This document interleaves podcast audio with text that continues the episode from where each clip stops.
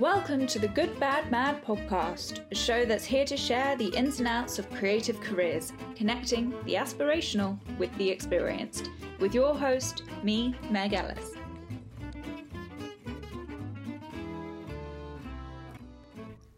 Our guest for this episode is Anna Fleischle, an Olivier Award winning stage and costume designer for theatre, opera, and dance. She's designed for Everybody's Talking About Jamie, Home I'm Darling, and many, many more. She is also heavily involved in the movement Scene Change, which we shall discuss today, along with what it takes to be a designer. Enjoy. Thank you so much for agreeing to be a part of this and allowing us into your lovely studio. So, here on The Good Bad Mad, we're all about learning the ins and outs of creative professionals and their careers. So, should we start at the very beginning? And for those who are just gleaming insight into what the theatre industry is, what does a stage designer do? Um, oh God, a lot. so I, whenever someone asks me that, you think, God, it's going to be a long answer. Yeah. But um, and I do set so stage and costume, which is Mhm. quite common in this country, not so common other countries. Like in the states, you Yeah. usually yeah do one or the other. Obviously, you're kind of everything that you see on stage, Mhm. whether it is you know the the kind of the set, the background, the furniture, the clothes, whatever every everything visual like that would Mhm. have been designed by the designer and overseeing the kind of so you design it, you oversee the making of it. You know, you work with the actors and the costume, you work with many different departments Mhm. um, on the set side. Um, but I think what I find really exciting about the job, and I think quite often people don't realize as part of it, is that um, you're actually the first one to start working on a project because of the yeah because of the timeline, how long it takes to make things Mhm. and to cost things. So I quite often start several months before anyone else starts, which means that actually, as a designer, you're very heavily involved in coming up with a concept, with an idea for a show. You know, with um, how you're going to approach it. What's the um, what's the style? What's the kind of vision of it? Is it period? Do you keep it in period? Do you not keep Mm. it in period? They're all decisions that ideas that designers come up with very often, and obviously decisions are made with the director. You share Right. with the director. It can vary. Sometimes the director might have an idea already, and then you work along that. Mhm. And sometimes you might start totally on your own, and and you present your ideas to director, and if they like it, they run with it. Right. Um, so that, in a way, is the kind of the, the birth of it all, and Mm. and the biggest part of it because it very much re- all rests on your shoulders. Well, I guess so. And um, yeah, and then you know your design process is is very exciting. I really Mhm. like it, and um, it's very much you being on your own um, in your studio. Mm. Um, you know, drawing, researching. You make a model, one to twenty-five model for set, so a miniature of what um, it's meant to be. Mm. So you out, make out all wood, out uh, of different materials. Mhm. You know, a lot of card, but then at the moment we, we use I use a lot of laser cutting because that's more precise. Mhm. Obviously, three printing, 3D printing has come in, and so you need to make everything that needs to be made in in a kind of miniature 3D version okay. which is really really useful i mean it's useful for us i think to see things three dimensional Mhm. um, a lot of directors are not very good at kind of envisaging things from the 2D, so they understand Right. it better if it's 3D because it's spatial. Obviously, Mm. you can kind of move things around. You understand the, the kind of distance between things. Yeah.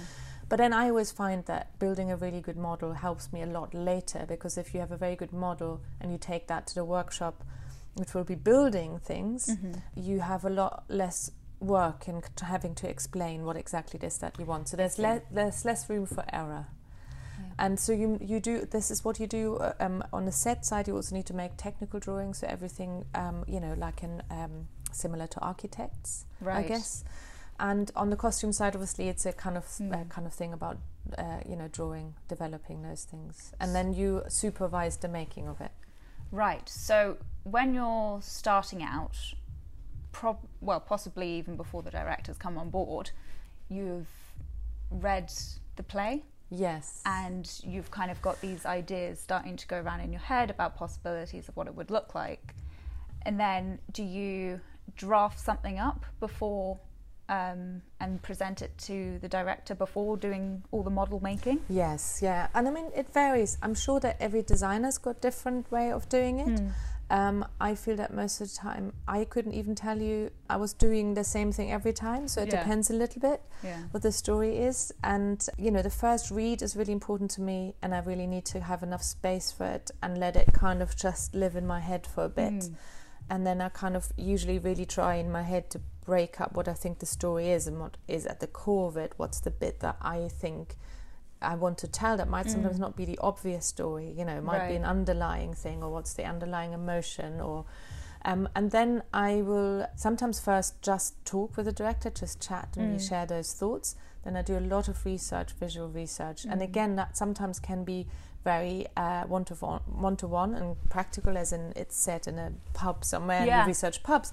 But it can also be quite open and random, you know. I guess um, it depends if you're doing naturalism or you're going for something more abstract. Yes, but sometimes you know you find you find things like when I did Death of a Salesman recently. The first thing I did is try and find images that for me represent what it feels like when you have certain mental conditions. What would it feel like if you're really Right. disorientated or the world you can't bring the outside world together with the world in your head? You know what what what visu- visualizes that hmm. sensation that that kind of emotional state and so it doesn't that could be a landscape or a portrait or Yeah. an abstract, abstract piece of art so it's kind of finding these things and then in that journey i sometimes all of a sudden find the thing where i go like that's really interesting you know maybe it's all about kind of harsh lights or Mm. angles or you know so quite, quite often my journey into it is like that so it's Mm.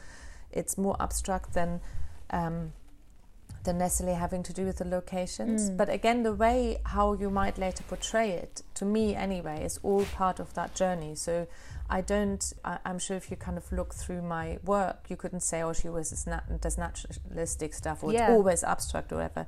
Because I don't think in theatre that's the answer. Mm. It's you know it's it's about expressing each piece individually, and the Right. answer to that, uh, you know, So those themes within the text are really quite crucial to they're y- your really process. crucial yeah and sometimes like um you know i've worked with martin mcdonagh a few times Mm. and his text a kind of interesting juxtaposition Mm. and a lot of the humor happens because of that juxtaposition Right. do you know mean if you then Mm. abstract it it's actually not you know um It, it wouldn't quite work the same way. yes yeah, Yeah. i think so it wouldn't support it in the same Okay. way So that going through the text at the beginning, that's a really crucial part. You're taking things out part by part, and then you come up with your, I guess, initial a design concept, concept. yes. And so the first thing I do is a concept folder usually, as in it's Okay. purely just images. So I Mhm. call it concept um, research, Mhm. and then that would be the first thing I share with the director, hmm talking about how I think that might possibly transfer into Mhm. something physical.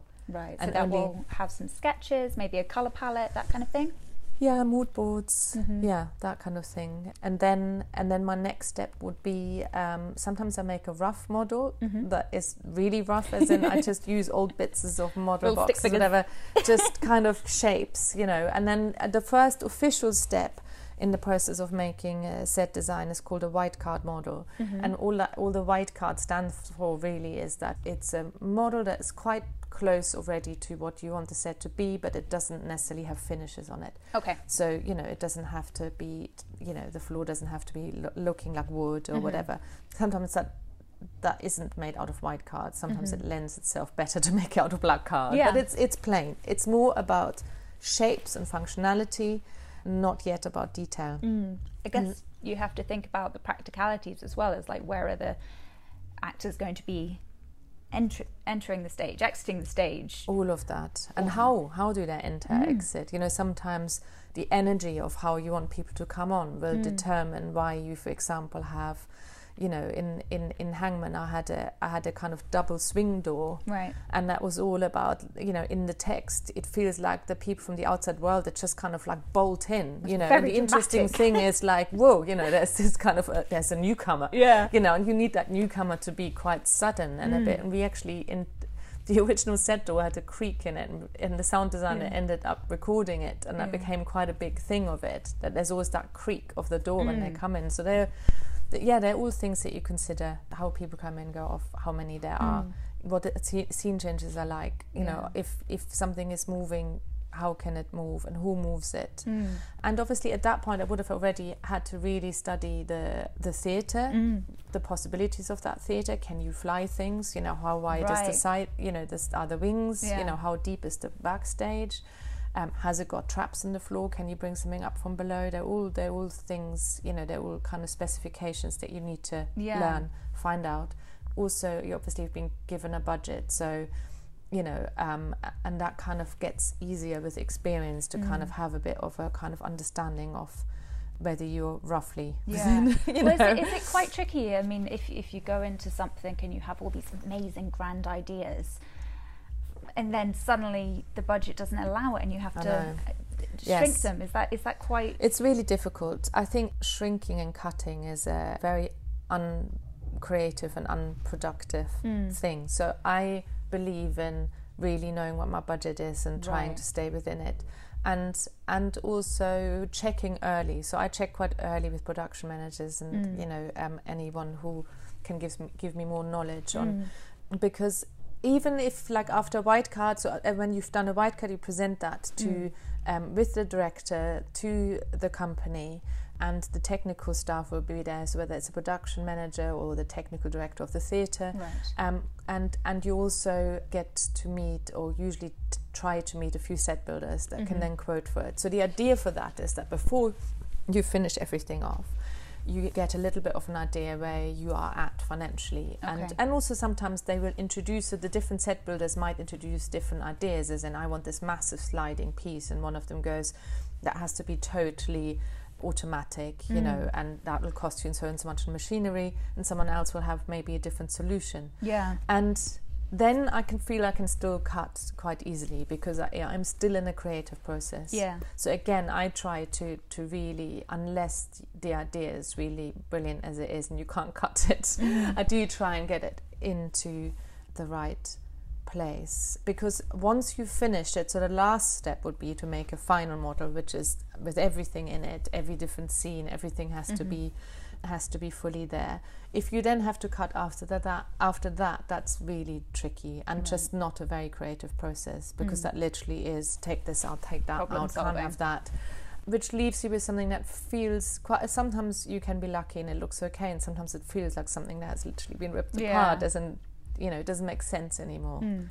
Some theatres with big workshops like planning early and might want to have costume designs, a few, you know, a month or so before mm. rehearsals start.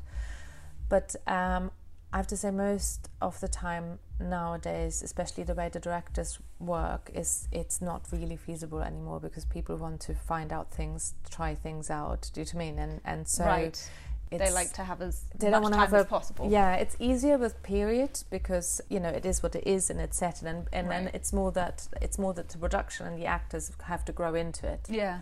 If it's modern day, it's slightly different because you want people to first kind of find themselves and right. their characters, and you don't want the costume to jar with mm. who they are. So I guess they they the two roles of set designer and costume designer do fit really quite hand in hand like you come up with the, the concept, the design, and then you they kind of play off one another. They do, and I mean their form. For me, in my head, it always is this thing that they form one vision. Mm. So, um, and that I guess that is why I like doing both. Mm. It has to be said though that it is. I mean, it's it's huge, and depending on the show, it's even bigger. And mm. costume is very, very time consuming. So mm. costume always is a little bit like the stepchild, mm. doesn't get much attention, gets far too little money. Mm. I mean, mm. all of it gets a little money, but it cost him really badly.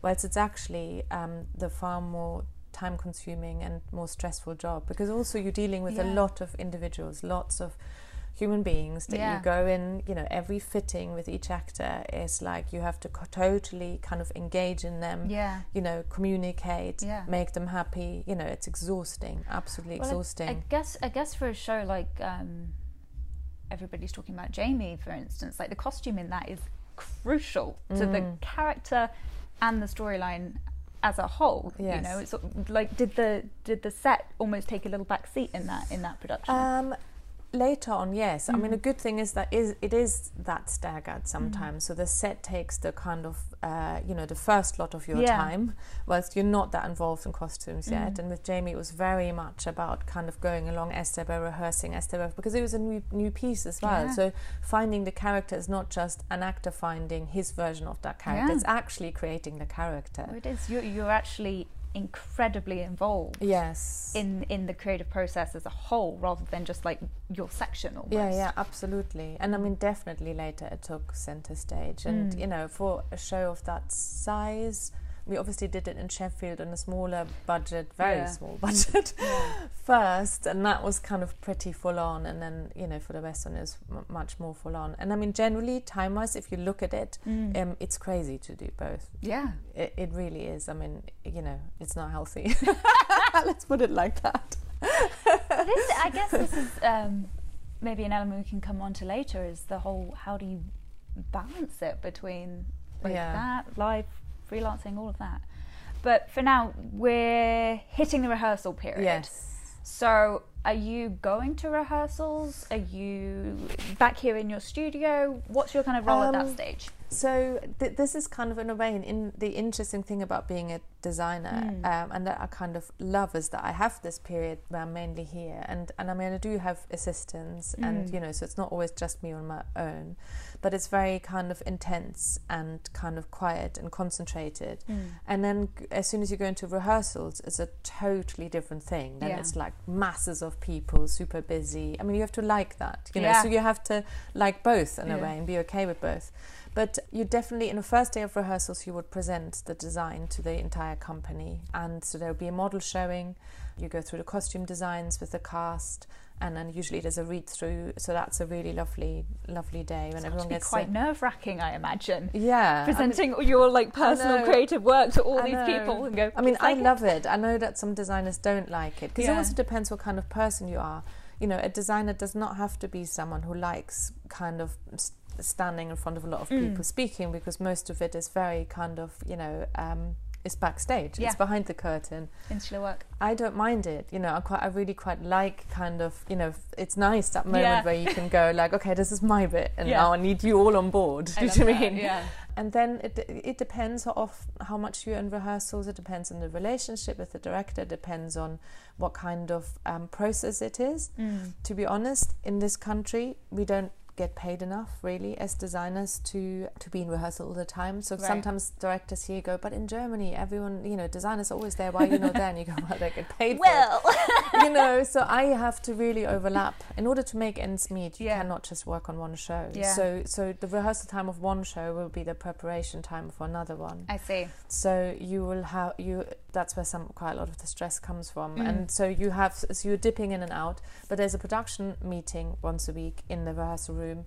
Um, but that you would definitely go to. Um, I would obviously now also start set builder visits, which could be anywhere in the country. Right. I would go to the prop supervisors to Mhm. kind of look at what furniture they found, Mhm. and then costume starts, and that will be a lot of meeting with this costume supervisor who will do all the fabric sample sampling, or Mhm. you know all of those meetings, and then uh, maybe two or three weeks into rehearsals, you start with fittings, Right. and depending on how big that the show is, you know that that can be easily three four days a week, full. Oh full goodness, it takes forever. yeah, it takes forever, and then and that's so and that takes you through the second phase, Mhm. um, which is that you know Yeah. you were kind of all over the place running. Yeah. And obviously, the interesting thing with design as well is so from the time when you were in the, in your studio and you're trying to imagine all of it together, Yeah. um, you would not ever have had that vision again. Everything gets pulled into different places. So it's very it's the- one of the trickiest things is as things are developing for you to keep the overall vision. Because one thing is made here the other thing is made there. This costume is made by this person. That per, that costume is dyed over here. Whatever. I never get to see anything together Yeah. at all. It's all over the place. And then it's only when you go into the theatre and the period that's called the technical Mhm. rehearsals um, and you go on stage that everything comes together so the set will be built and i can see that obviously before um, the actors come you Mm. know over a week or whatever that is it's being built and but then i won't be able to see it in um, the theatrical lighting until you start tech and that will be a massive change Yeah. again so it's quite a lot of the last paint calls in order to finish things off we try and schedule quite a way into tech because I can't judge sometimes what I want or mm. what the best thing is until I've seen it in the right lighting. Well, I guess I mean, so when you're first designing it, you, you really have to think about what kind of lighting. Oh yeah, no, well. I always do. I always, I'm always really clear yeah. on what, um, and I always meet with a light, lighting designer really early, early on, on, so that they're very kind of aware of the, of the kind of you know the feel that I want. Sometimes, mm. quite often, like in Jamie, a lot of the lighting is built in, so you you know some of the elements, like yeah. you know the ceiling lights up and the desks light up. So some of those elements are actually in continuous collaboration. Mm yeah, and the same with costume. You won't have seen costume together. Mm. And so that's uh, yeah, very. Is, is there a large element of just period. that tech week, just going, please work, please oh work, God, please work, and then obviously anything that needs to then be changed is very complicated mm. because you know you can't, for example, if a costume needs a massive alteration, you can't do that until the actor's out of it. Right.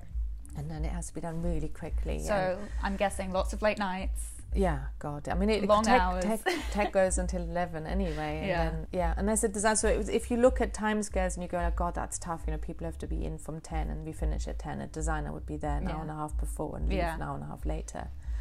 And you are obviously you're meant to be in the room or you want to be in the room all the time because mm. things are happening. Whilst a lot of people need your answers, so literally the minute the break starts, I'm off, like yeah. off from one department to the next. So you eat your food while you sit in the theatre and in a tech because the breaks yeah. are the busiest bits for a designer. Yeah, yeah, usually. So I guess just lots of thinking on your feet. Yes. Problem solving, all yeah. of that. Yeah. So you've survived Tech Week, you've survived press night, opening night. Is that when you take a big deep breath of relief. Yeah, I mean, yeah. you know, I mean, you still have previews as well, which um, we're getting because the tech they kept squashing tech, as in you're not actually quite finished by the first yeah. time the audience comes into the room. So actually, the previews can, you know, I mean, you're still it, making tweaks throughout. Oh previews. my god, yeah, I mean, more than tweaks. um, yeah, I mean, sometimes quite big decisions. What's um, the biggest one? You've, What's the biggest one? Of? I mean, I've I've definitely taken whole things away during a, a tech. Let me just think which one was it? What I changed anyway. Yeah, there, sometimes there can be really big changes. Yeah. I mean, I've I've had shows where I did a show. I'm not going to name it.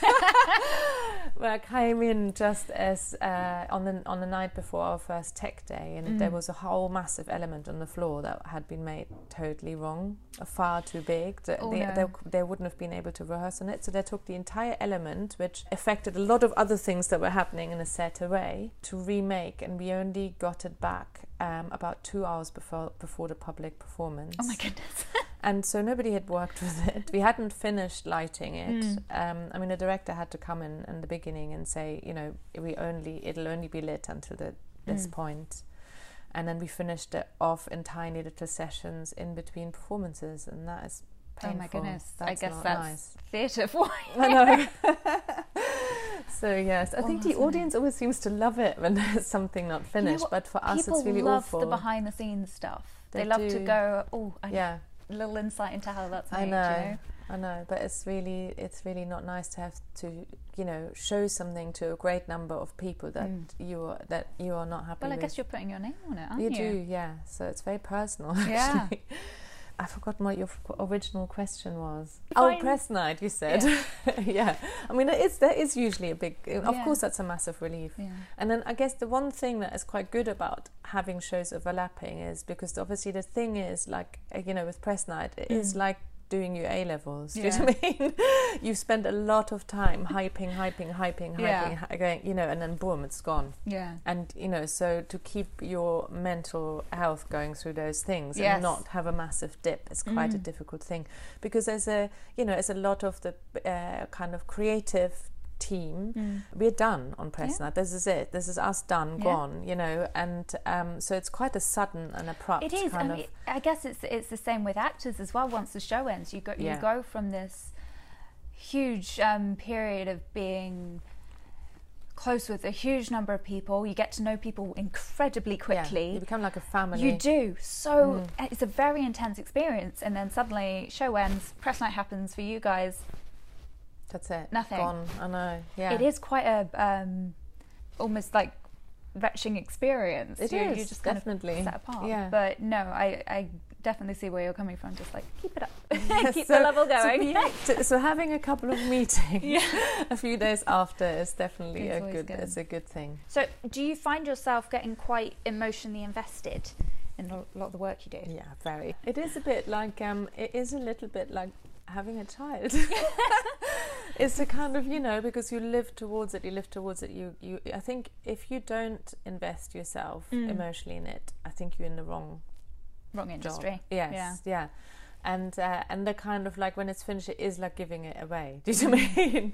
And obviously, it depends. Some things you're more emotionally invested in Yeah. than others. Sometimes it's because of the process. Sometimes it's because of the story. Yeah. And the story can touch you more, maybe when it's very personal, as in you know, it comes close to something you've experienced, or it can touch you when it's something you've never been that close to before, and you become incredibly close to it. I did a show at the Royal Court called Liberian Girl, which was about child soldiers, and I mean, it, was probably one of the hardest things I've ever worked on. Really? You know, the research already, but just really Oh getting goodness, into into that is you know it's um it's a proper emotional investment because Mm. you you know you you have to fully give yourself to that but it's like it's like a mini trauma you get from it yes because you you know they are traumatic Yeah. um things you you obviously you feel for their characters and you feel for the stories you're reading yeah.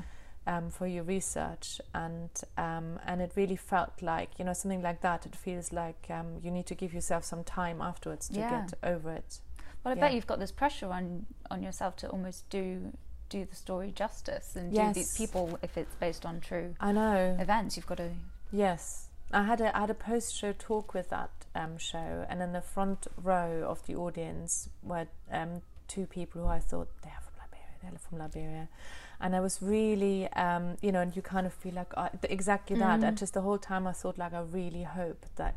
I've done Yeah. this justice. I really hope that you're not upset with me. You know, I Mm. really, I did try and give it everything, Yeah. and and they uh, raised their hand at one point and and said how moved they were and how much the space felt like Liberia, or whatever. And that was the biggest compliment I've ever had yeah, in my that must have career.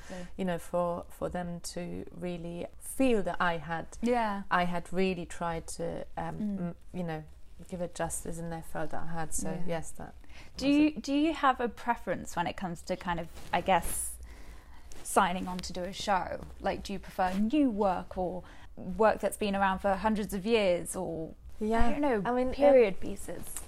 I, I actually I think one of the reasons why I'm in theatre is Mm. because I love the mix. Yeah. And I love the challenges. I also really feel that um, uh, you know the, the world is so full of different stories Mm. and so full of kind of contradictions Yeah. and you know different. I mean, one of the reasons why I wanted to live in a different country to where I've born is because Mm. I think it's important for us to experience the other side Yeah.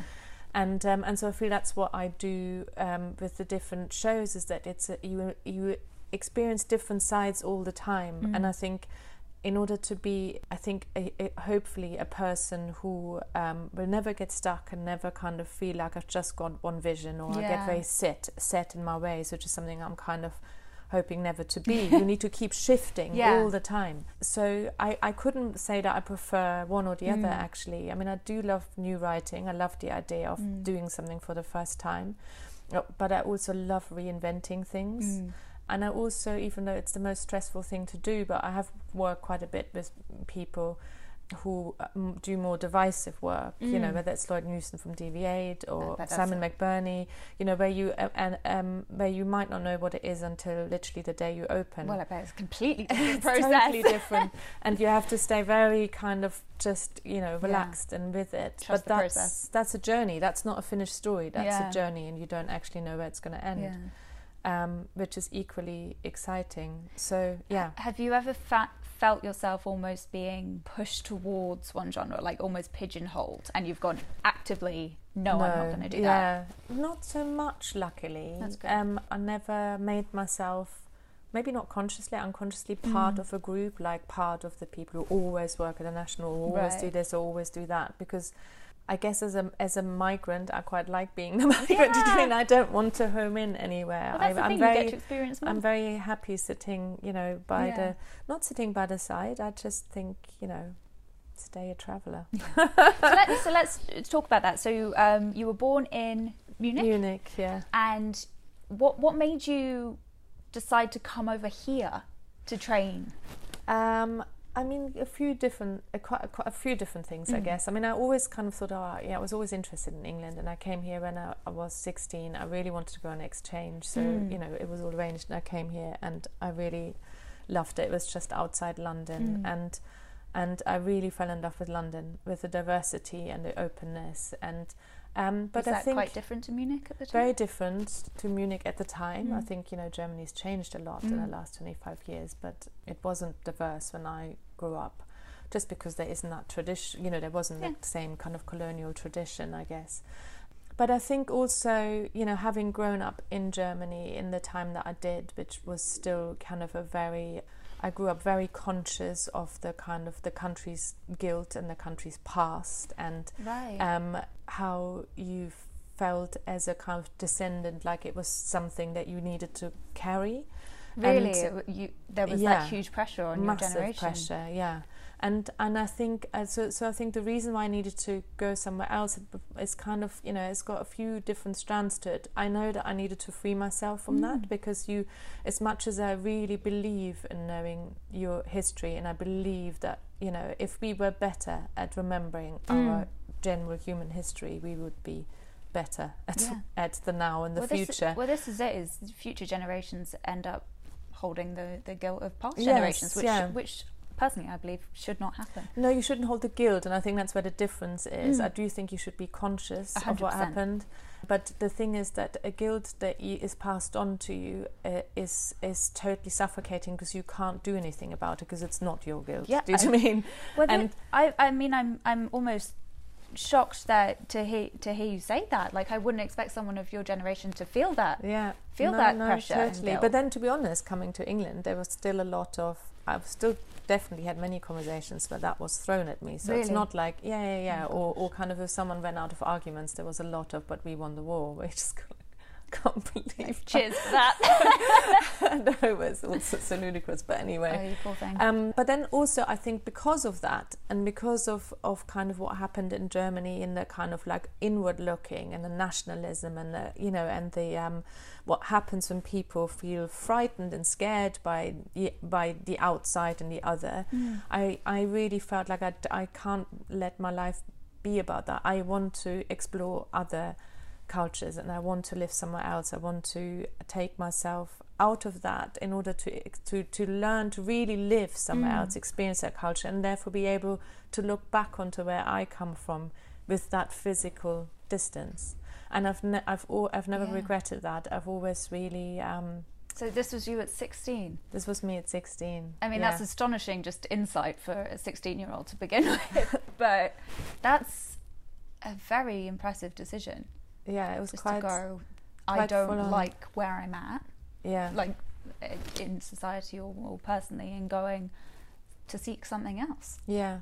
I mean, it was very conscious. I know I kind Mm. of now look back and think, you know, think similarly, like, wow, it was quite intense. But Mm. maybe because I did feel so Yeah. strongly about, you know, those things. And I really, and kind of living in London, and I've now worked in many, many different places. And Mm. I always, so far anyway, come back to London. and when people say, oh, you've got kids now, do you want to move to the countryside? My, my thing always is that London is the most diverse and most open place I Mm. know in the world that I've been to, and that is where I want my children to grow up. Mm, I you want, want them to experience. I want that. them to experience that, and um, I want that to be the kind of foundation of Mm. who they are. Yeah, So you came over here and you studied stage design. yeah. I You came did. over. I came over. So after my exchange, went back just at my A levels. Was like, this is after my A levels. I'm, Yeah. I'm going, and so that was always clear. And then I came back. I applied for a foundation at Central St Martins, and so I did a foundation, and um, So- and then Central St Martin's. That's kind of the artsy school, isn't it? Like I guess I know so. there's a lot of fashion There's a lot of, fa- I think, on the fashion level, Mm. yes. I think there's a couple of kind of, you know, strands that St. Martin's Mm. very famous for. But you enjoyed that program? I enjoyed the, I definitely enjoyed the foundation. I think that Mhm. was brilliant. And it was, and the interesting thing was that up until the foundation, even though I'd done quite a lot of theatre at school and um, I've all, I always loved it. But somehow I don't think at that point I was thinking I was going to go into theatre. I knew I didn't want to be an actor. Mm-hmm. And um, I've always loved drawing, painting, Mm. all of that. And I loved, I, I started making my own clothes when I was a teenager. Love And, you know, was so that loved something your family passed down to you, or you not just? at all, really. Apparently, my grandma, but I never met her.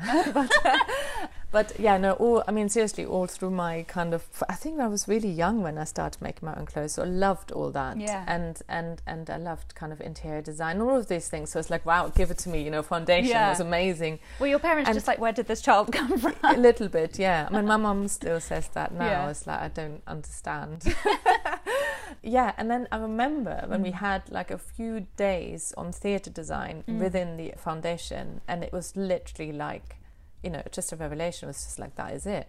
That is totally Big it. spark moment. Yes, I, I can marry all of these things together, and I love, I love stories. I love imagining Yeah. worlds do you mean and Yeah. and I also knew that I wasn't the kind of artist who would just be in their studio come up with their own things work on their own create stuff I'm very much Mm. a people's person as well I love I love being with other people and I love for the impulse to be something that's that's just something it can just be a piece of music I don't mind but I like the impulse and I also um I, I do work better on a deadline Yeah. Don't worry, we all do. Night before. I know I need the pressure Always do it. yeah So you studied there and did that teach you pretty much everything you needed to know or was No. the practical lessons the Yeah. the real lesson? I think it was good on a kind of like you know free creative um, Mm-hmm. level. I think on a technical level, I came out knowing very little. Mhm.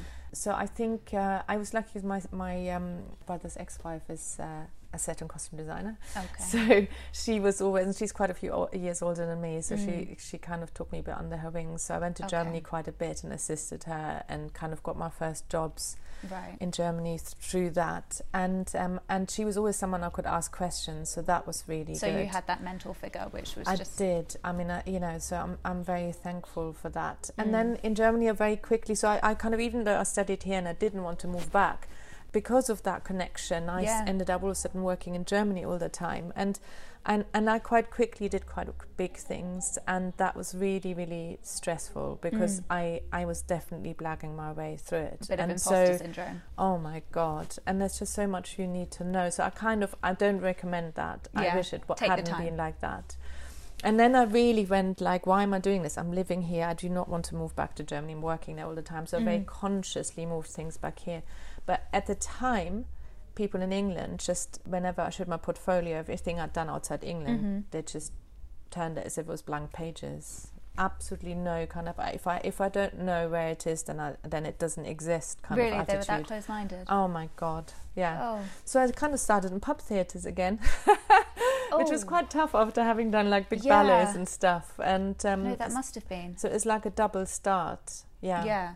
But I, I guess kind of making that transition very quickly in Germany, you actually, are guess, seeing the benefits of the situation, you may have had more time More starting again. experience, and and to be honest, I financed Yeah, being able to start here right. by shows I was doing in Germany. So I would Okay. literally, you know, I because I couldn't have worked uh, my way up here um, financially, I wouldn't have been able to. I would Right. have, you know, um, and so by doing by doing some shows in Germany, earning some money, Mm. I was able to kind of start here with the payment you get on the in So- the fringe. What do you think it was? They just were anti-Europe, or it was a different style of show, or Um, I think I mean it's changed massively since Mm. then. I have to say, but um, at the time, I definitely when I first moved to England, it was so much an island. You know, having having come from Munich, which is you know at the kind of cusp of many other countries. yes, You know, you go uh, you go and sit on a train in Munich, and within two hours you can be in five Yeah. different countries. no, it's much know. more sociable. So almost. what was going on in these countries was always like you know nearly like you know in your own place. Mm. You know, you would go to Austria, for example, and see a show. Right. Absolutely, you do that. You go to France and see something. Um, so there's a different consciousness about you know we would know Stone so a director who does Right. something in France. Or you kind of uh, now people know here, but Yeah. at the time it was it was very much like this is what we do and we don't so understand. it was like the theatre industry of Europe versus yes, the British theatre Yeah, industry. They were very yes, separate entities. very insular here. Yes. So was that quite tough then? Yeah, Really, really. starting again. And Yes. How how long did it kind of take you to kind of I guess, let's say, transition from off West End to bigger productions? Uh, I mean, I can't give you years, but Mm. many years. Yeah. And then I guess the next problem I had was having children. Well, and that was yes. met very, I mean, within my kind of industry and community, whatever, Mm. it was like, well, that's you done then, isn't it? Really, you, you Yeah. felt that complete barrier shut down. absolutely, completely, no question. And I didn't actually have, I didn't do a kind of bigger show for the first seven years after I had my daughter. Right. And so, kind of now, people, I know that now people look at, uh, you know, someone like me and go, wow, you know, she's kind of doing all this stuff and she's had a good career. And Mm. I was 43 when I had my actual breakthrough.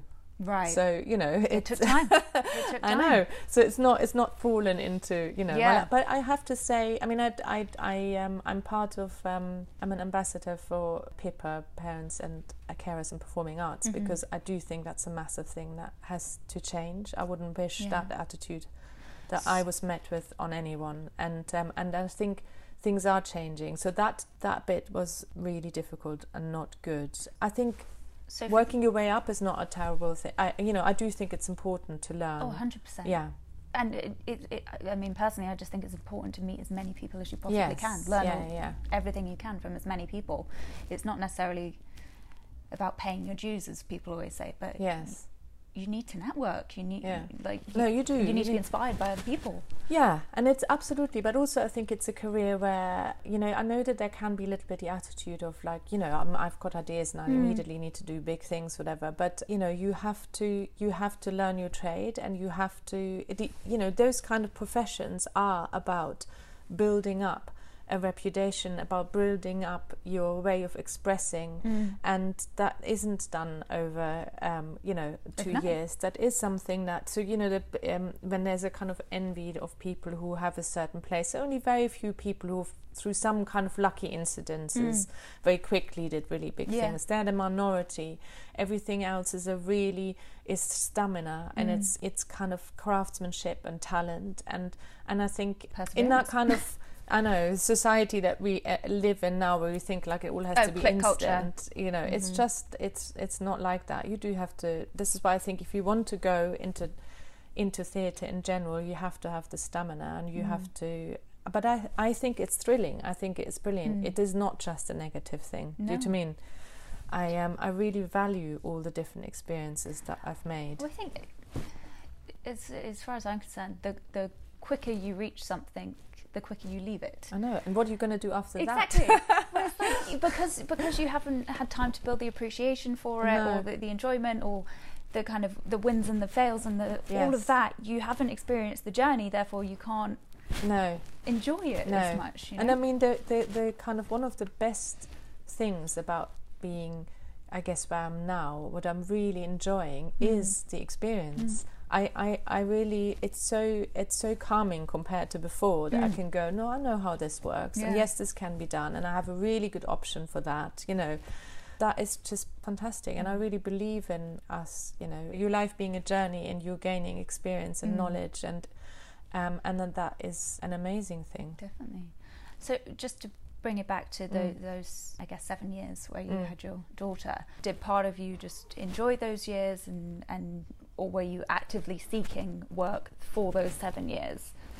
Like, Oh no, I was actively seeking work, and I mean. I guess I, you know, my my kind of creative output is very much um, part of my my mental balance. yeah, So if I don't have that, I'm mentally not very balanced. right. So and I had quite bad postnatal depression with both my children. Mm. So that in itself becomes something tricky. So it's not that I didn't enjoy being with them, yeah. but I needed I needed to have a balance. the seeking was in a way more urgent than just yeah. I want to work and do something and no, I do I and that. and earn money. But it was it was just you know I would get things, but it would be really small and people you know it's interesting how at the point in your life where you have been given the biggest responsibility mm-hmm. you will ever have because yeah. you're responsible for another human being's life. Yeah. The rest of society treats you like your child, like, oh, you can't do that anymore. Right. Can you? I mean, how are you going to do that? Mm. You know, mm. people talking to you in that voice, I just thought, like, are you crazy? Why? You what, happened? I mean, have I lost a limb? Do yeah. you mean? Why are you talking to me like I can't make my it's, own decisions it's, it's backwards, anymore? isn't it? You've physically grown a human being which is yes. astonishing. And people are like, uh, yes, it's so patronizing. No. and you know, if anything, and you probably find it with any parents you look at, parents are the most organized people in the world, yeah. especially mothers. Do you mean? It's like they will tell you if they can do something or not. Definitely. And they will tell you when, and they will tell you how long it will take, and it will definitely be done on that day, and it will yeah. be done on that day because they have no leeway. They just have to do it then. Yeah. And when you're not in a great place and you get constantly met with those things, it's it's really difficult to kind of not let yourself, you know, believe that yeah. you're not capable. And I actually went off and did something else for a while. Oh, you did? What which did was just uh, I mm, set up this company with a friend making products for children. I love that. So um, and it was and and the interesting thing was that you know, I sometimes look back and go, was that a waste of time? Because I, again, I invested so much time mm. and effort into it. But the reason why it wasn't is because I needed to go away from that negative place yeah. and from those negative attitudes, do something to make myself feel better about myself again. Mm and to go back and then all of a sudden people went like oh what happened? She's all glowing and everything. Yes because i because yeah. i you know i was um i was doing something again. Do you yeah. mean? So even though i stopped that all because then you know theatre took off again but had i not done that i'm not sure if i would have really been able to go back. Well i mean this is a, a almost a, a, bigger discussion in in the industry as a whole isn't it? Um, balancing a creative career with mental health. Yeah. Because for, for those who are still kind of working their way up or, or finding it tricky to find work, you've got this wall you're facing. Yeah. So, I mean, I, from what you've described, it's exactly the same as what you've experienced um, being a mother in the industry yeah. with postnatal. Like, it's it's a very tricky thing to dig yourself out of. It is. It yes. Is, and say to yourself, it's not me, it's society, it's the industry, mm. which yes is a wonderful thing, but at the same time it can be so cruel. Oh, absolutely. And first you have to convince yourself and then you have to yeah. convince everyone else. So and I think the interesting thing, I think generally as a woman, you know, many places but in this industry mm. definitely, and then as a parent again, it's I always felt like I can never ever fail. Mm. I can never make a mistake. I can never fail because all the eyes are watching. Everyone yeah. is going like, you know, it's like you have to prove that you can. I had to prove that I can do this profession as a woman, mm-hmm. and I had to prove that I can do this profession as a mother. Yeah. And you know, I'd be the first one there, the last one to leave. I would never show a picture of my children. I would never until my really, son that was, was an active six. Choice. Yeah, I would not mention that I had children. I would never talk about them oh my goodness, at all. That's heartbreaking. And it was a it was a male director who I was working with who has children as well, and he was the first person who I remember I came in and he and I said, God, I'm a bit kind of stressed. He said, Why? And I said, Oh, my son is at home and he's really sick. And he said, What are you doing here? I went, Well, you know, we have this meeting. He said, You have a sick child at home. Go home. And it was the first time that anyone had said something like that. And it was like, Oh my God, I can't believe that. And he was so open. He would always ask me about the kids and how they're doing, whatever. And it's the first time that I felt comfortable in a working one. So my son was six, so my, my daughter would have been 10. Yeah. I mean, Yeah. that's such a human moment, isn't it? Yes. That you just want people to be Yeah. able to do so Yes. easily. But And now, because I'm a, a, a comfortable in where I am, Mm. I, I talk about them a lot, not because I need to, but because I, I now don't care anymore. Do you know what I mean? And people, I know I'm secure in my job, and I Yeah. just wanted to become normal. You know, I wanted to be something that is totally fine. yeah. And um, yeah, anyway, so So what was that moment with that director, kind of the breakthrough moment for you, getting you back into? He he was into he was your actually one of the first people as well who uh, looked at my portfolio in Mm. equal measures. Mm. And I remember going to that meeting and saying to my husband before, should I say that I have children or not? And should I Mm. say that my, my son was quite little when I met him? You know, Mm. should I say that, whatever? And I decided not to. And it was his openness in the meeting where I thought, like, I think I can. And um, and that was definitely a turning point. It Yeah. just gave me the confidence and the kind of all of a sudden also the, you know it's it's crazy what people can talk into your head that you actually feel it is that it's something somehow shameful that you have Mhm. children and i felt really guilty later as well and just thought like why am i hiding them they're the most important thing in my Yeah. life you know i'm not hiding them Yeah. anymore and we shouldn't ask people to hide them No, and there's 100%. absolutely no reason why Mm. you should not be a mother Yeah. and work in theatre i can tell you 100% there is no reason Well, exactly. Look at you. You're doing it. no exactly But you know what? It's so it's so crucial to have discussions like this because I have no doubt that kind of thing still goes on. Oh God, absolutely. I mean, I do think it's better, but it does still go on. I think also it's it's a psychological thing. I Mm. think you know, as we both know, as women, we're still so programmed to many things that where we should actually go like, hang on a minute. Oh, do you know what I mean? I know. And and somehow it's still there. And I can see, for example, my daughter that there's some things that I still have to consciously go, oh no, no, no this is not okay. Uh, Mm. don't even occur to her anymore. So yes, there are changes. Yeah. As in, she just won't even, you know, consider it. Um, or my son actually. So so no, I think these things are absolutely still going on. Mm. Um, I do still meet young female designers who say, "Oh, do I have to make a decision?" And I can't believe I'm still hearing this Mm. now. You know. yeah. So no, we're not. I mean, we're nowhere near. So I think I think us, it's an element of also um, just being a freelancer versus um, someone with, I guess, slightly more job security Mm. in um, standard role, Yes. whatever industry, because you you really do have to think about those things. We do. you And. I mean, I did several jobs where I earned less than I paid for childcare. Yeah, So you know, if my hu- husband hadn't earned enough, then yeah, and wouldn't have been the kind of person who would never, never for once question whether I should do that job. Then, Mm. do you know what I mean? Because that's the other thing that you then meet the question: Why are you even going to work? Why are you even doing this? Mm. if when, if it's not financially profitable to us. And so quite often women are put in that position where unless it's kind of profitable, then you can't do it. But what Yeah. about you as a person? Do you well, this mean? is the thing. It's it's profit does not just mean financial. No. you know, it means well-being. It means creativity. It means enjoyment. yeah, It means so much more things than um, just yeah, are you making money out of it? definitely. Which sometimes can be construed in this industry in particular negatively in terms of people asking you to do free work Yes. because it's worth the experience or it's an exciting project, all oh of God, that. oh, yes, But it, it's it's a double-edged sword that yeah. conversation, but Yeah. it is. Do you enjoy being a freelancer and in charge of all that, or would you prefer like an in-house role? No, I do enjoy being a freelancer. I have to very honestly say that. Even though I think what has become really clear in the last few months, maybe not, I mean, I've known this for a while, but I think it's really brought it home is that Mm.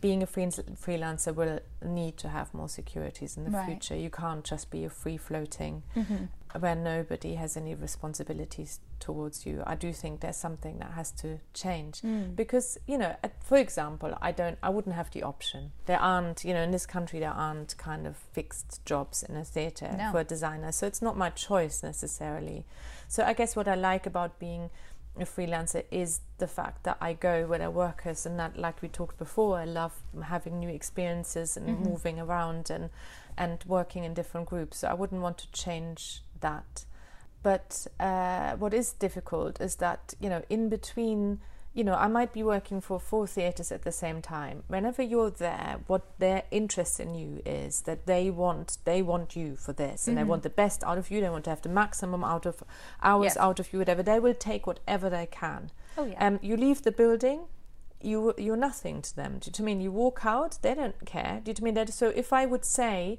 I still have five hours on this other job to do, they don't even want to hear it. Do you know what I mean? Because that's not meant to be part of me. yeah. I'm only meant to be that little part that You're, they uh, want. they their resource, and that's Absolutely, which is very disregardful towards Yeah. you know the person. And that doesn't even include you know that I have to go home and make dinner or whatever. Mm-hmm. Or what what would if something happens to me if I got injured? Do you know what I mean? That Right. wouldn't really mean anything to anyone other Yeah. than You myself and my family. Do you know what I mean? Yeah. And I think there's something wrong in that. And there's something wrong in that in general, but there's also something wrong in that um, because because theatres and, and productions want everything of you. And you can't want everything of someone. You can't want, you know, Mm. s- yeah, everything of somebody and not give anything back. Right. I think that's a massive problem that we have in our industry that has to change. So, I mean, I guess how how do we change that? Do we just have more respect for freelancers I think there's their to be more security for freelancers, maybe like you have in the States. I, I don't see why someone who takes full profit of you should not be responsible in paying into a kind of something that has to do with, you know, what if I get sick or, or kind of um, pension or whatever. Do you mean? Something Yeah. that, and but I also think there has to be more regulation in, in kind of, you know, who says I should only earn this Mm. and you know, basically the offers we get is this is your fee and Mhm. you need to be there for this and this and this and this and that time amount of time and you do the numbers and you're Mhm. literally below living wage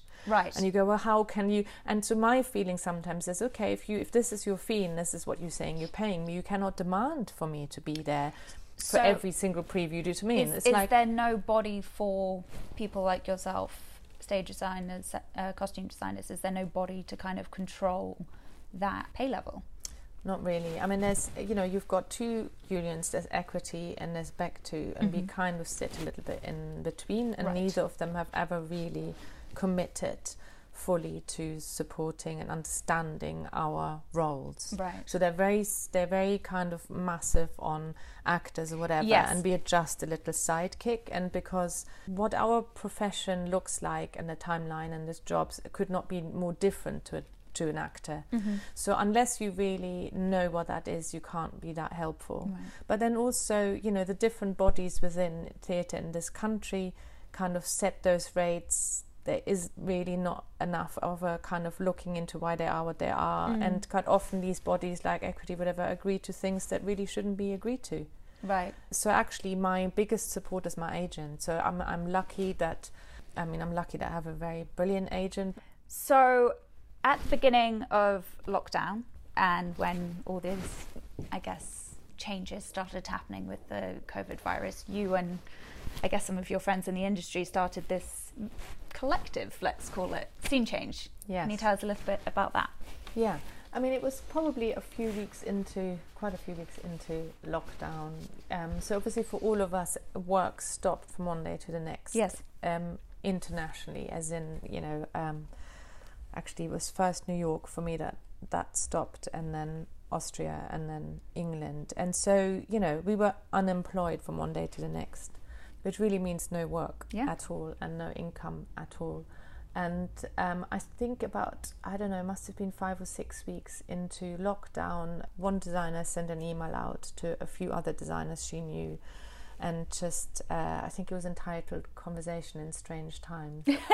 and um, and she literally just said, "I'm really lonely, and I really miss everyone." And you know, none of us like I I've known her for years, but not massively. Do you know I mean? Not very closely. Yeah. And um, so she just said, "Is would anyone be interested to just have a Zoom?" Yeah. Do you know I mean? And so there was a small group of us who said yes, and I maybe knew two other people out of that group. The thing with designers is that we never work together because Right. there's only ever one designer. I mean, sometimes. So I just did a show where I did costume and someone else did set, and it's the first time in a long time that I worked closely with another designer, and I really loved it. Yeah. So it was funny because we had this group of people who kind of do the same and are a bit awkward because anyway, but it was like literally that one Zoom was like electric thing. Apart Mm. from the fact that I think for years within the industry and as designers we've known that we needed to get galvanized a bit more because there's so many so many issues, so many things that are difficult, and there's never really been a place for us to discuss that, Right. especially not a place for people who are really in the middle of their career Mm-hmm. there's a lot of you know helping you know younger designers but actually you get to a certain point and there's not really that Yeah. support there You're like, hello, I still exist.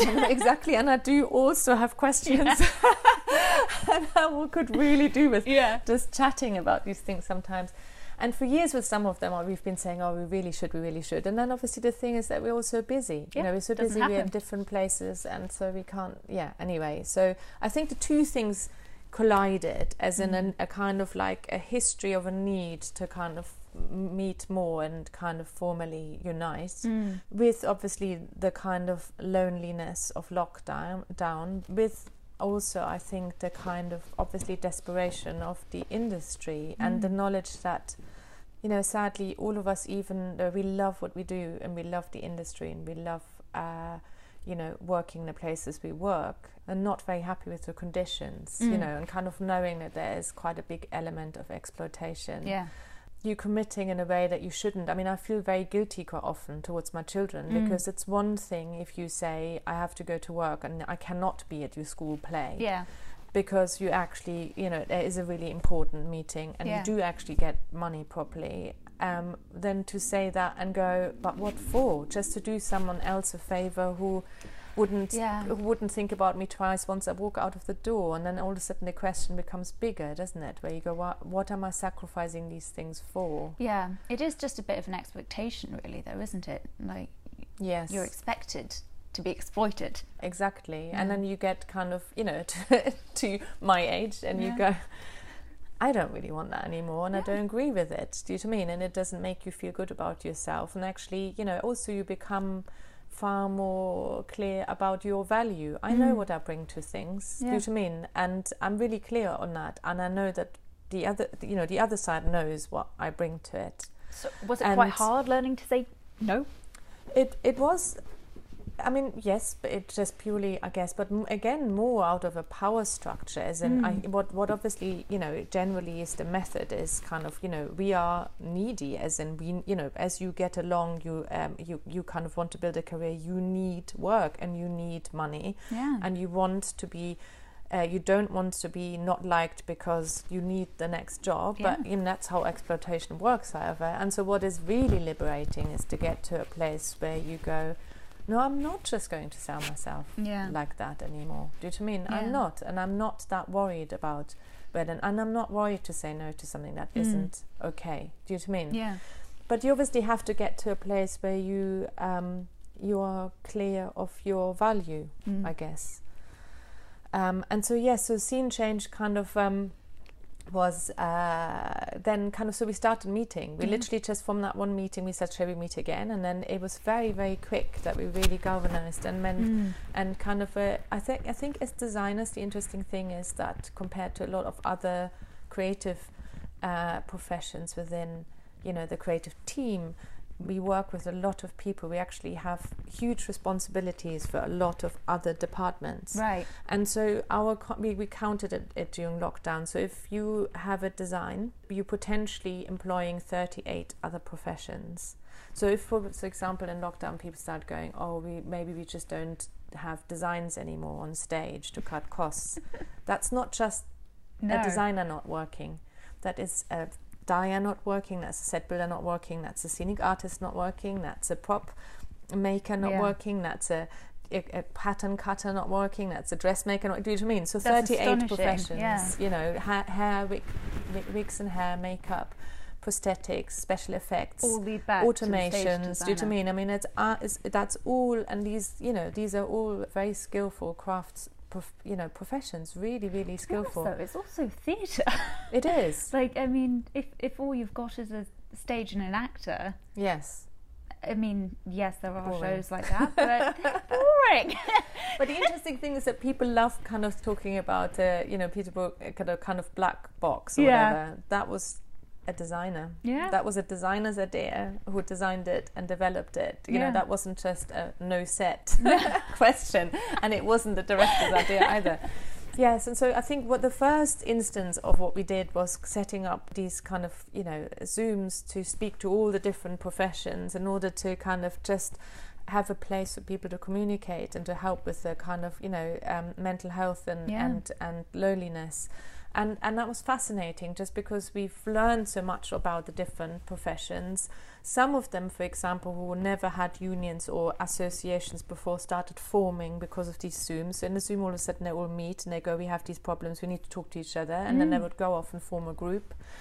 And we had quite a lot of international Zooms, which was fascinating, just hearing how, I mean, literally from India to America. You know, I mean, And is, do you find similar issues are popping up Yeah, in different countries? Yes, and yeah, absolutely. And then sometimes quite different, but then the difference is really good to see. Do you mean Mm. someone something that we found really really hard? You know, um, the Americans would go, "That is nothing compared to where we are at." Do you mean? So quite interesting. Then that makes you a little bit more go like, okay, well maybe I should be thankful for what it what it is and concentrate on something else. But I you guess mean? it, I, I guess in that instance, it also gives the Americans an example of It what they does, could yes. strive for, Yes. and vice versa with Yes, other things. Yeah, and then uh, obviously we did. I don't know if you saw the kind of tape installations Mm. that we did on theatre. So that was very much a uh, a kind of more or less a gift from us to the theatre, but it was all about just um, these empty buildings and Yeah. kind of trying to make make the make the public aware as well of what's going on. And I think one of the things that has really come out as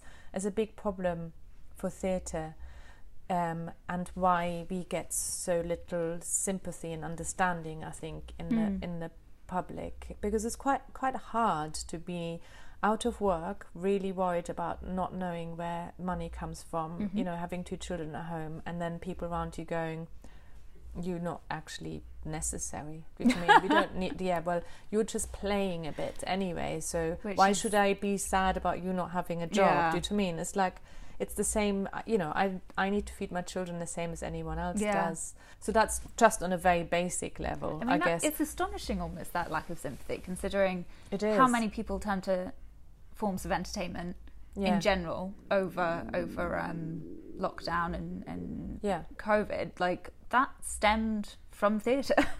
oh my god You i know? mean you know netflix i think netflix actually supported one of the they did, know, yeah. because because uh, you know Samantha said exactly that as you know Yeah. half of these shows and half of the actors and anyone you know all the talent and that wouldn't exist if it wasn't for theatre exactly. training them up It, it's it's, it's a very easy thing to dismiss yes as unnecessary, but Yeah. especially like, I mean, growing up in England and, and doing an English lit degree and stuff, British theatre is so integral to It who we are as a country. Well, we, I mean, you just need to look at the West End now. Yeah. It's dead. And people are really worried Yeah. because, you know, the nightclubs, the restaurants, the taxis, um, none of them can exist in the same way ever Yeah. again if theatre wouldn't be there. Exactly, because they all it's feed off feeding of all of it. it. So, um, but it's strange, isn't that? That kind of, I think already the kind of thought of what makes you dismiss another human being. I don't Mm. really, I mean, I don't eat meat, for example. So I could say, well, what's the point of a butcher? Yeah. You know, I don't get it at Yeah. all. Like, pff, that, that they're not necessary. yeah.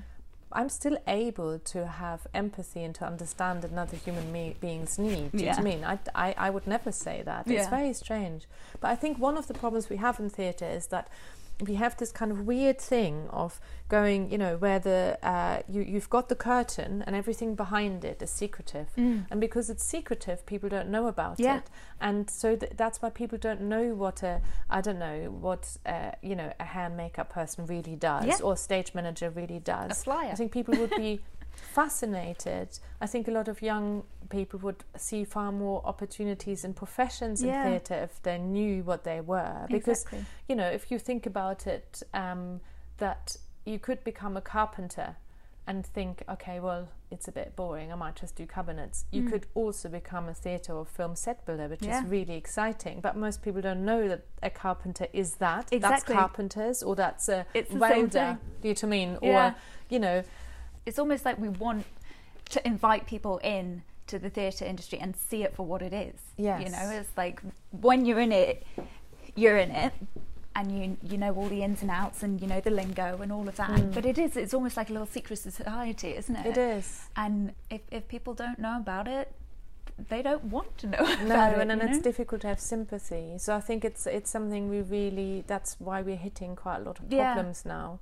And so I guess with Scene Change, we've been thinking a lot about how, you know, um, how we can reach people and how we can maybe change the perception. So there are many Mm. different kind of ideas in our heads. And then I guess as designers, so that's one thing. It's like you know more of a general thing. Um, uh, but then the other thing also is that interestingly enough, within the industry, hardly anyone knows what we do as designers. It is incredible. Even people you've worked with for years, don't, not really. You know, especially not the bit that I do here. Yeah. It's because it's that's why we get paid so badly. Because what we do here, nobody sees how many hours that is. So you can just put a bit of a price on it. Right. Do you know what I mean?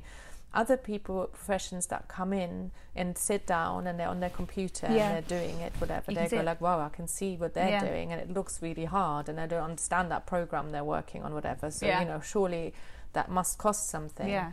And um, Whereas, there's like, a- if they were here looking at your 3D printers yes, and seeing you sort out little miniature things, they'd be like, oh, Absolutely, completely and utterly. So I think there's another thing about about just raising the profile of the Mm. profession, which I think uh, is needed in order to to protect our ideas more, because our ideas quite often get kind of transferred to someone else's name. So that's one really important thing, and the other thing is pay. You know, if you don't really see what someone does, then Mm. it's easy to not pay them properly. mm. Um, so I think that's another thing that we want to do with Scene Change is just really um, highlight the profession a bit more right. and work on diversity, for example, Yeah. because it's it's it's you know British theatre or theatre in general is is not diverse enough, and design really isn't. What, And- does it favour men? Uh, no, I think uh, it used to. I think that's actually quite leveled Mm. now. No, it's too white. Yeah.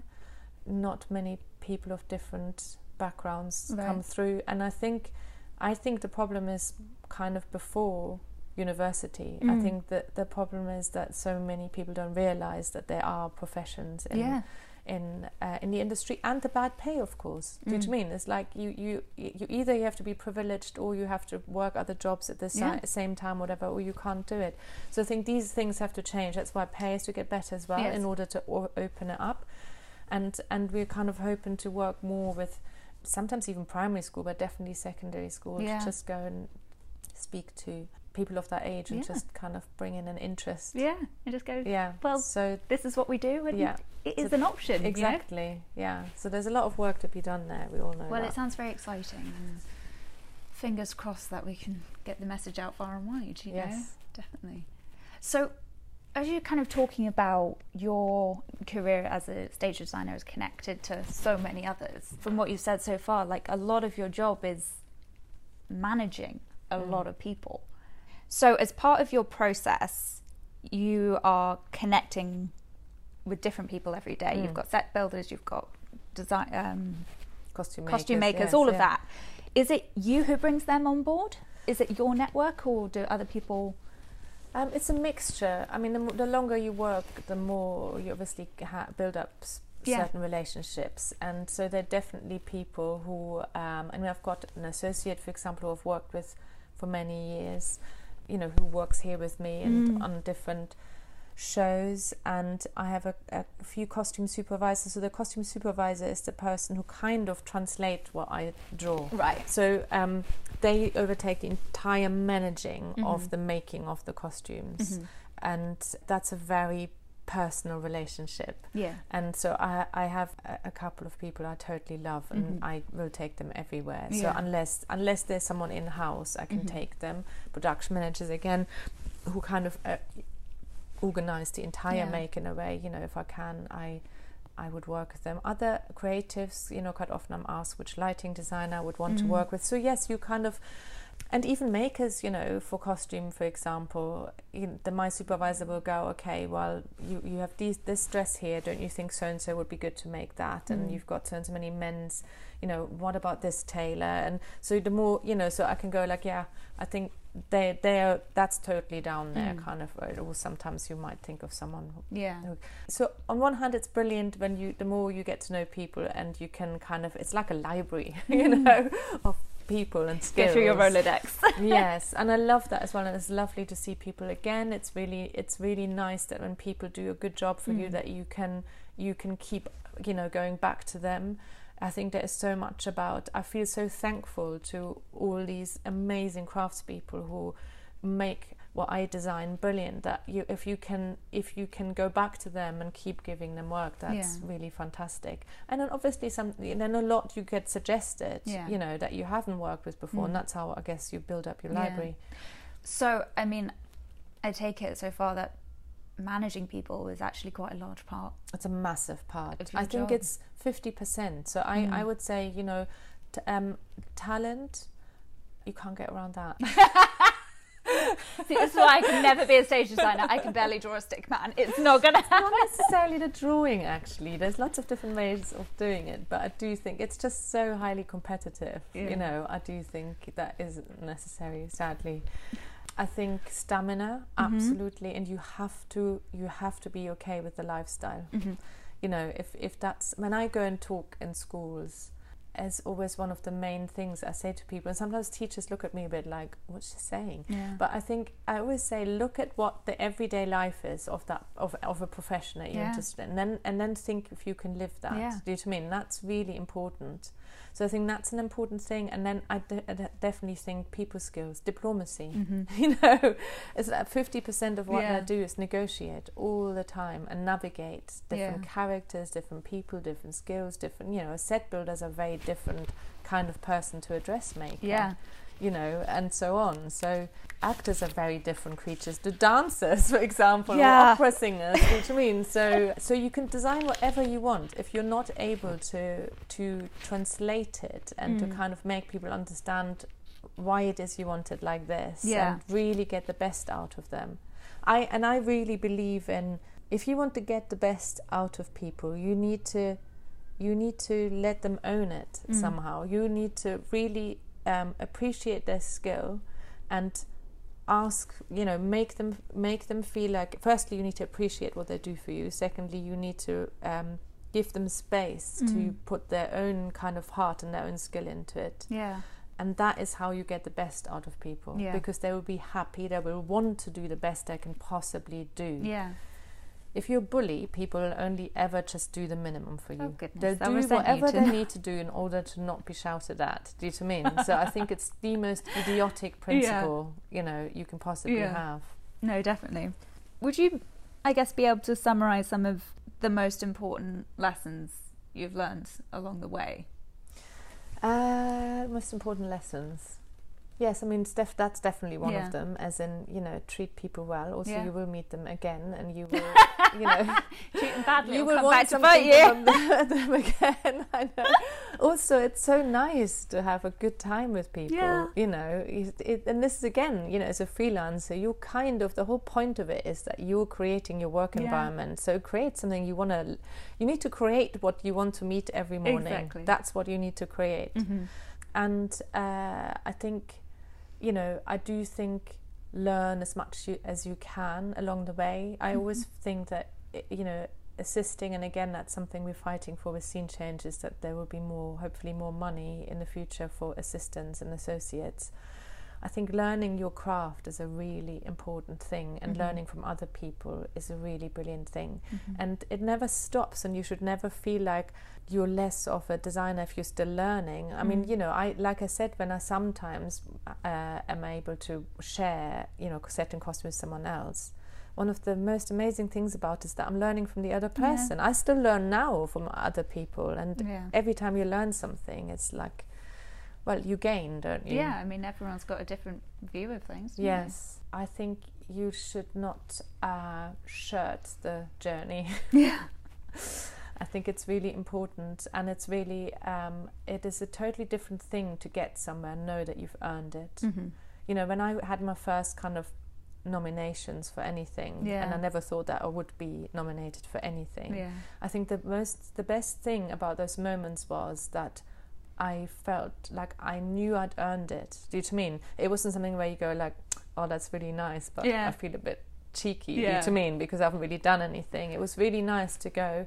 No, that's okay actually, and Yeah. therefore I can accept it and I can be proud of it, and I don't have to be shamed, and I don't have to do you know I mean. Yeah. I can just really, um, yeah, so, Enjoy it. Yeah. Yes, No, hundred percent. I think. Um, so, would that be the thing that you say to someone starting out? Just appreciate the lessons and and the experience you get along the way. Yes, you know? definitely. And meet people. You know, I know it's so difficult to break into it. But you should just, I mean, you know, um, seeing things and then writing to someone because you liked what they've done is, it- you Mm. know, that personal touch is always quite important.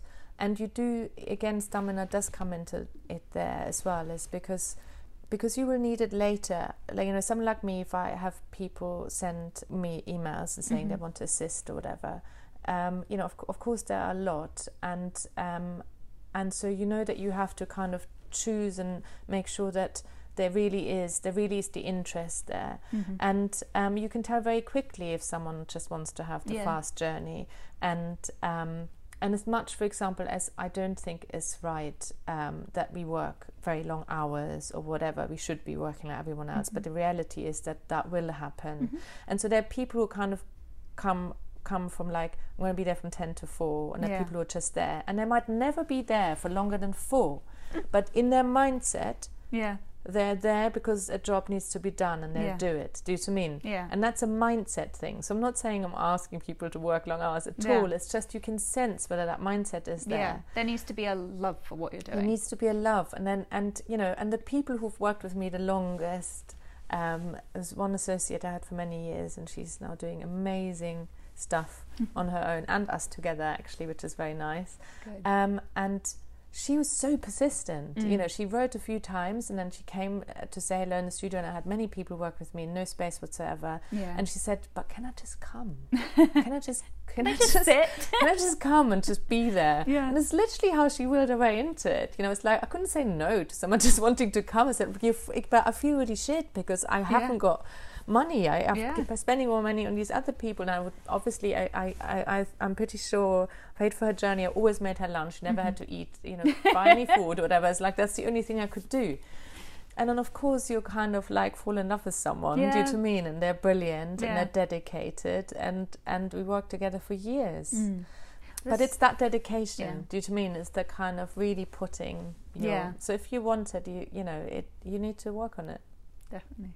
Well, there we go then. Advice for pretty much every element of yes, a career. Sorry, it was long.